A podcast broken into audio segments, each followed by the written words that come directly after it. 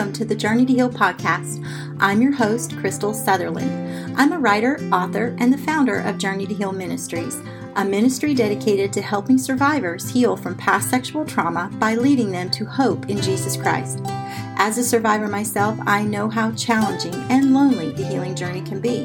This podcast is dedicated to providing hope and inspiration for anyone on a journey to heal. Whether you're a survivor or love someone who is, I am delighted you're here. Hello and welcome to the Journey to Heal podcast, episode 20. This episode is kind of a fresh start because I have been a little bit off in in uh, sharing podcasts since um, the last episode with my husband uh, in February because it's just been really busy over at Journey to Heal. We have been leading Journey to Heal groups and working with women one to one, helping them process through their stories of past sexual trauma. We've been just doing a lot of things um, and have some exciting things ahead towards the end of this year. Um, projects that we're working on to help implement the Journey to Heal program within churches across the country or to at least make it to implement. So lots of good things happening, but just I had to kind of put the podcast on pause while uh, we got through all those things. And actually, the other thing is we had our fifth annual Hope Run event. It's a 5K, one and a half mile walk run challenge that we do virtually and locally uh, during the month of April, which is uh, Sexual Assault Awareness and Prevention Month and Child Abuse um, uh, Awareness and Prevention Month. So it's just a great opportunity to kind of raise awareness, to get our community involved in a way that typically it can't be um, in the safe and private spaces of walking women through sexual trauma. So it's a fun event that we do each year, and we just had a great turnout. We're so excited. Um, uh, we had 380 participants this year, both locally and uh, virtually combined, and just loved that. We also had a chance to if you follow us on social media, then you know we had a chance to visit with Adrienne Simeone of the Mama Bear Effect, who I hope to have on the podcast soon.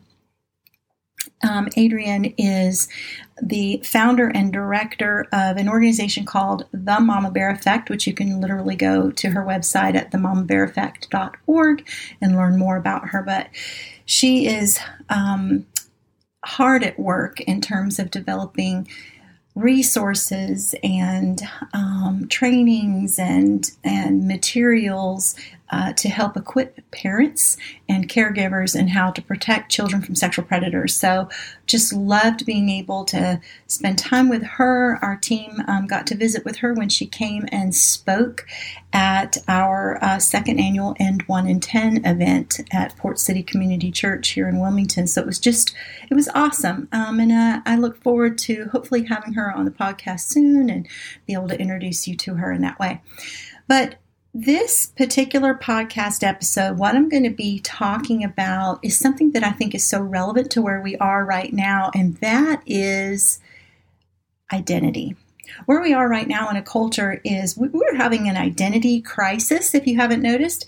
And I think that we need to get back to the roots of where our identity stems from, especially if you have been through any form of past sexual abuse or physical or emotional abuse, maybe in your childhood or adolescence or young adult years, and it has really, like it did for me, uh, really just waged war on your sense of identity. I'm really speaking to you because I feel like it's so important for us to understand that the things that happen to us while they shape us in certain ways and and our worldviews, they really don't define who we are. Who we are is defined in Christ, and this is something. Well, actually, who we are is defined through Christ most definitely defined by God in who He is and and and what he has done um, and how he sees us. So I talk about this in my book, Journey to Heal, and I talk about it particularly in chapter eight. And in it, I cover seven really important truths about you that you can find right in the Bible. And I love it because in these seven truths, we get a sense of who we are as far as what God says about us and how he sees us. And really, it says a lot about God, these particular seven truths. So I'm going to kind of take some time over this month um, and dive into those, but I'm going to start with the first two.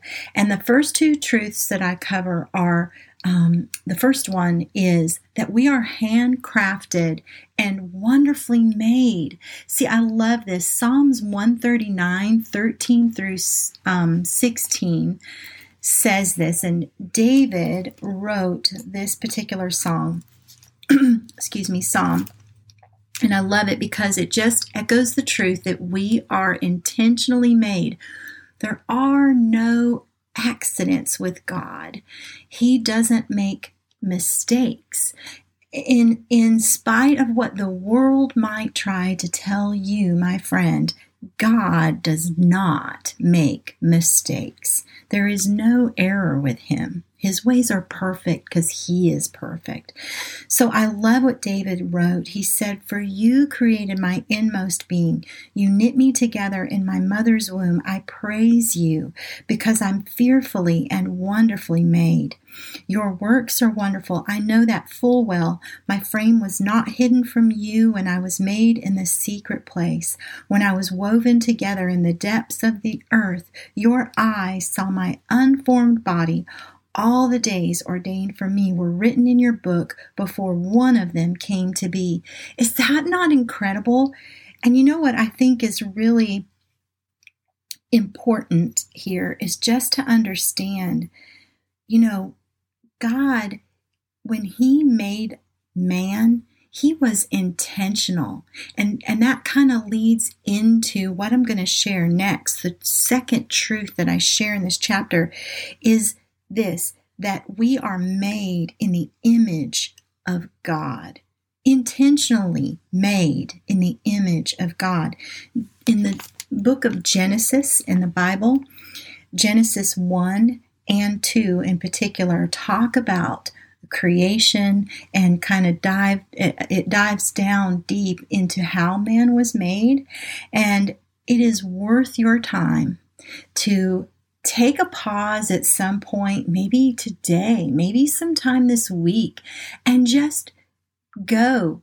If you don't have a copy of the Bible, you can literally go to the YouVersion Bible app, download it, and read Genesis chapter 1 and chapter 2. And then maybe just kind of read it again and marinate on it a little bit because it's really cool what God has done and how he laid out the foundations of the world, completely did all the creation, put everything together before he made man. It is amazing. So it says in Genesis 1 that in the beginning God created the heavens and the earth. And the earth was formless and empty, and darkness was over the surface of the deep, and the Spirit of God was hovering over the waters. And God said, Let there be light. And there was light. And he saw that the light was good, and he separated the light from the darkness, and called the light day, and the darkness he called night. And there was evening, and there was morning, and that was the first day. And then each day thereafter, if you read in Genesis 1, you'll find that God, he, he began to just put things in motion. He put, the first thing he did um, on the second day, was he let there be a vault he said he said let there be a vault between the waters to separate the waters above and the waters below and basically um, he called that vault sky. So when you look up in the sky it's literally a vault. It's a separation between heavenly waters and waters below. Then on the third day he said let the water under the sky be gathered in one place and let dry ground appear. So on the third day literally God uh, created the dry ground. He created the separation between the seas or oceans and lakes and rivers um, and the dry ground. And he saw that it was good. And then he said, Let the land produce vegetation. So all the seed bearing plants and trees and everything, all according to their various kinds, he put all of that together and and basically told the land to produce fruit. And that was the third day.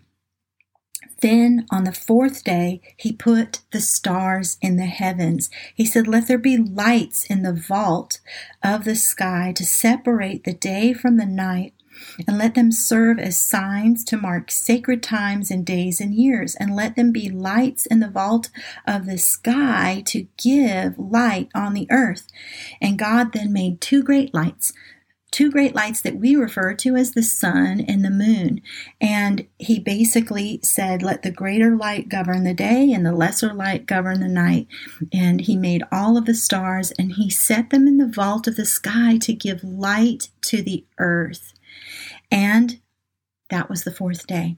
Then on the fifth day, he created um, all of the fish of the sea and the birds of the air, and he told them to be fruitful. This was this is really interesting. He spoke to the birds and the fish, and he said, "Be fruitful and increase in number, and fill the water in the seas, and let the birds increase on the earth." And that was the fifth day. Then on the sixth day, he said, Let the land produce living creatures according to their kinds livestock, everything that moves on the ground, wild animals, each according to their kind. And God made the wild animals according to their kinds, the livestock according to their kinds, and creatures that move along the ground according to their kinds. And he saw that it was all good. Then he said, and this is the kicker this is where your identity begins. God said, Let us make mankind in our image, in our likeness, so that they may rule over the fish in the sea and the birds in the sky, over the livestock and all the wild animals, and over all the creatures that move along the ground. So God created mankind in his own image. In his in the image of God, which is God the Father, God the Son, and God the Holy Spirit. In the image of God, He created them, male and female, He created them. In, in His image, in His likeness, and God is spirit.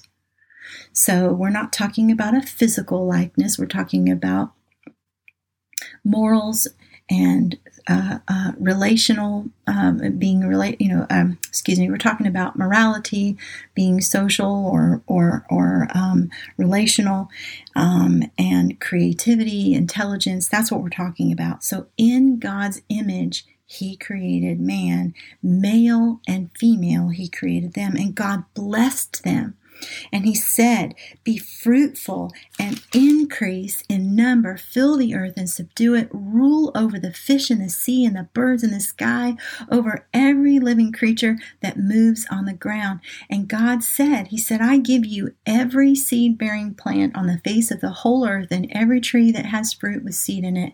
He said, They'll be yours for food, and to all the beasts of the earth, and all the birds in the sky, and the creatures that move on the ground, everything that has breath of life in it, I give every green plant for food. And it was so. And God said, God saw all that He made, and it was all very good. And that was the sixth day. And then we know He rested on the seventh day. He, he rested from all His work, and He calls us to do the same thing. So, at the root, at the heart of your identity, my friend, is, is what God said. It's what He did, which is He created you. First and foremost, He created you on purpose. If you're a woman, he did that on purpose. If you're a man, he did that on purpose and for his purposes. And he gave you authority. He gave you a task. He gave you a job, a purpose, and that purpose is to have dominion over the the the beasts of the earth and the birds of the sky and all the creatures that move along the ground to have dominion over that. And wow, I mean, isn't that amazing? He gave you dominion, told us to fill the earth and subdue it, to rule over the fish of the sea, the birds of the sky, and every living creature that moves on the ground. That is our purpose. We were made in God's image, his likeness, and we were given a huge responsibility and task to fill the earth. That means to multiply. Uh, and literally, that means to reproduce and to subdue the earth, to have dominion over it, and to rule over the fish and the birds and all the creatures along the ground. So, my goodness, and, and of course, in chapter 2, I love chapter 2 of Genesis because it goes even deeper into the account of Adam and Eve and the creation of man, and the creation of woman most specifically. It goes in, it dives into, whereas Genesis 1 is kind of like an overview, um, Genesis 2, chapter 2, goes into more specifics of how this happened. Then chapter 3 dives into the fall and, and kind of where things changed. And in my next episode, I'll talk more about that. But in chapter 2, I love, I love, love, love what God did. See, God, he, he created man out of the dust of the earth and he breathed his breath of life into man. That is amazing. See, man is the only, only uh, creature, for lack of a better um, word, that God breathed his breath of life in. And then he put him in a garden that he planted uh, specifically, that God planted, and that garden is called Eden. He put him in it to work it and take care of it. And the and then he said to man, he said, You're free to eat from any tree in the garden, but you must not eat from the tree of the knowledge of good and evil, for when you do, you will certainly die. And right after that, this this tickles me every time. I don't know if those that compiled the Bible did this intentionally um, or not, um, but I do think it's funny that the the the way God inspired this particular. Um, uh, gosh, what's the word I'm looking for? The way God kind of inspired the order of these verses. But what's interesting is as soon as as God tells Adam, "Hey, don't eat from that tree of the knowledge of good and evil, because when you do, you'll certainly die." Then the Lord says in verse 18, chapter 2, he says, "The Lord God said, "It's not good for man to be alone. I will make a helper suitable for him." And then enters woman, um, which is beautiful what God did. So, women, if you're listening to this, this is absolutely gorgeous. See, God did not, He doesn't do anything um, by happenstance or, you know, just kind of on the fly. God is intentional. And he approaches everything with such creativity, with such intentionality. It's so on purpose and so perfectly done. So the Lord um, formed out of the ground all the wild animals and all the birds in the sky. He brought them to the man to see what he would name them. And whatever the man called each living creature, that was its name. So the man gave names to all the livestock, the birds in the sky, and the wild animals. But for Adam, no suitable helper was found. So the Lord God caused, this is, this is how woman was created. The Lord God caused the man to fall into a deep sleep. And while he was sleeping, he took one of the man's ribs, and then he closed up the place in the flesh. And the Lord God made a woman from the rib he had taken out of man, and he brought her to the man, and he said, and the man said, This is now bone of my bones and flesh of my flesh. She shall be called woman, for she was taken out of man. And that is why a man leaves his father and mother and is united to his wife, and they become one flesh. There's so much here that is fascinating and amazing, and there are there are many many commentaries on this that you can dive into and dig deeper and really look at at all the all the um, uh, meanings in this, um, but what I think just on the surface, we need to note um, as women who um, if you're listening to this and you're a woman who has been, you know, experienced sexual trauma in her past, you, your identity has just been ravaged in so many ways.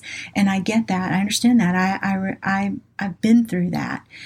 But when I come back and I look at who I am at my core, where did all of this begin? What is my purpose? I come back to Genesis right here and I look at this and I go, God, you did this on purpose for a purpose.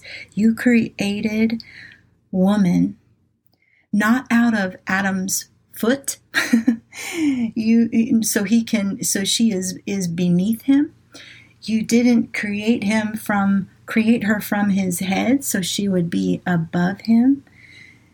You created her from his side so she can be a companion and a helper to him. That is incredible. And it helps me as a woman to know the value of my place as a woman in my marriage, the value of my place as a woman in God's kingdom, and so much more. So, our identity is, is founded in biblical truth right here, and that is that God made mankind in his image, and he made them male and female. That was on purpose. And he breathed his own breath of life into Adam, took Eve from Adam's side, created Eve, sorry, from Adam's side, so that she could be a suitable helper for him. And that word helper, we, I'm going to dive down further into that in the, in in um, another episode because it is absolutely fascinating what that word actually means in the original language um, in the context of uh, Genesis, um, where it's found uh, here in, in chapter 2. And so um, we'll talk more on that later. But for right now, I just want you to know, my friend, you, no matter your story, no matter what you have been through, those things, your story, your uh, traumas, um, the the uh, if you if you experienced childhood sexual abuse, all those things, all of that does not define who you are. You can let it. You can certainly let it. You can live out of that uh, pain and that hurt and that trauma if you if you choose to, or you can choose to look at that as things that happened to you versus who you are. Certainly, those uh, uh, situations and circumstances, um, those painful um, um, experiences, they shape uh, a lot about how we see ourselves, how we see the world, how we see God. They shape our fears, all of the above. There's no doubt about that. Um, they do definitely leave um, an impression and impact us in a very profound way. I'm not suggesting that they don't in any way, but I am suggesting this truth that I have come to realize in my own healing journey, and that is wow, that those the childhood sexual abuse that I experienced as a child, that just does not define me, and I won't let it um, because I don't want to live out of that. And I imagine if you're listening to the Journey to Heal podcast, it's probably because either you've experienced something like what I have, or you know someone who has, and you're just trying to learn and and and and gain some insight and information that might be helpful to you or to a family member or a friend. Listen, I want you to know sexual abuse and sexual trauma it hurts like the dickens. It's terrible. It it it's it definitely permeates every aspect of a person's being but it does not get to define who we are. Um, only god gets to do that. And who we are in according to god's word is so much more than the sum of our experiences. Who we are is literally God breathed. We are God breathed. We are made in His image. We are deeply loved by Him. And most importantly, we're made on purpose and for a purpose. So, in all of that, as I kind of wrap up this episode, I would love for you to go take some time this week. Don't take my word for any of this, please. I want you to go pick up your Bible. And again, if you don't have a copy of the Bible, I would encourage you to go get one. Um, but definitely, you can download the YouVersion Bible app and you can look at it from there. Um, but go get a copy, pick it up, read chapter one and chapter two, and just see what God might speak to your heart about who you are in Him. It's been a delight to be on here with you today. I look forward to coming back again next week with another episode on our identity according to God's Word. Talk to you soon. Bye for now.